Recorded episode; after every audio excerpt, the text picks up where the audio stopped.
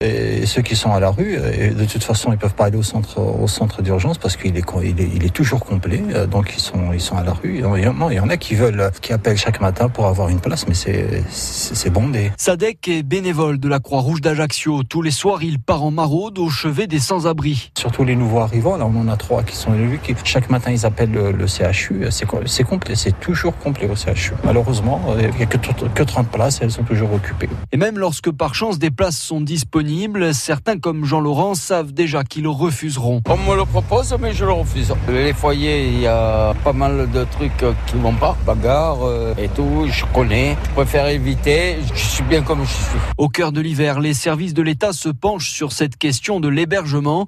Il s'agit de trouver des solutions pérennes et ne plus gérer en fonction du thermomètre, explique la préfète de Corse, Josiane Chevalier. Ce qui nous est demandé, c'est de cesser la gestion, euh, ce qu'on appelle au thermomètre, c'est-à-dire que les personnes qui sont en difficulté euh, ou qui peuvent se trouver à la rue, c'est pas seulement l'hiver, ça peut être aussi euh, l'été, et de voir à la sortie de, de la période hivernale s'il faut créer des places supplémentaires. Moi ici, j'ai donné pour consigne à mon arrivée, c'est qu'il n'y ait aucune personne qui dorme à la rue. S'il faut des places, eh bien on prend des, des nuitées d'hôtel ou on pourrait imaginer peut-être en Corse des solutions avec euh, avec des campings. Mais en tous les cas, euh, il est de notre responsabilité de ne pas laisser euh, des personnes à la rue en Corse. Annoncé par le gouvernement, le plan hiver logement est censé apporter 14 000 places supplémentaires pour les sans-abri.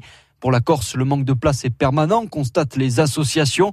Marie-Madeleine Fontaine est la directrice adjointe de la FALEP de Corse du Sud. On a toujours un ressenti de manque quantitatif de place lorsqu'on ne peut pas apporter de réponse positive au moment où une personne sollicite une place d'hébergement et un abri. Et c'est vrai qu'aujourd'hui, sur le territoire, on peut considérer qu'il y a eu une amélioration puisqu'il y a des places d'urgence qui avant n'étaient que des places saisonnières et qui ont été pérennisées avec euh, l'ouverture d'un centre d'hébergement d'urgence sociale, hein, d'un CHUS, et le maintien euh, donc d'un petit dispositif d'urgence parce que c'est un dispositif qui est géré par notre association, par la FALEP, et qui peut permettre la mobilisation de nuitées d'hôtel tout au long de l'année. En cas d'activation du plan grand froid, c'était le cas l'année dernière. Des équipements publics comme les gymnases municipaux peuvent être réquisitionnés par les autorités et les communes peuvent aussi anticiper ces ouvertures exceptionnelles. Grand angle à podcaster sur bleu-rcfm.fr. Lévi Pinson, on voit que les associations se mobilisent, elles pallient un petit peu les carences de l'État. C'est quand même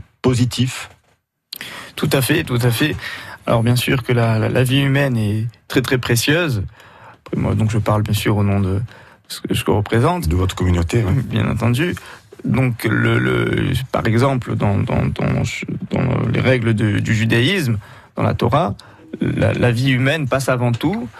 Ou souvent dans certains, il y a beaucoup de, lois qui interdisent certaines choses, mais quand il s'agit de la vie humaine, il n'y a plus d'interdit, il n'y a plus de limite, tout est permis pour sauver, pour sauver une vie. Donc quand il s'agit euh, du froid, on sait bien que le froid peut tuer, donc euh, toutes les précautions, toutes les mesures doivent être prises pour sauver euh, ces personnes.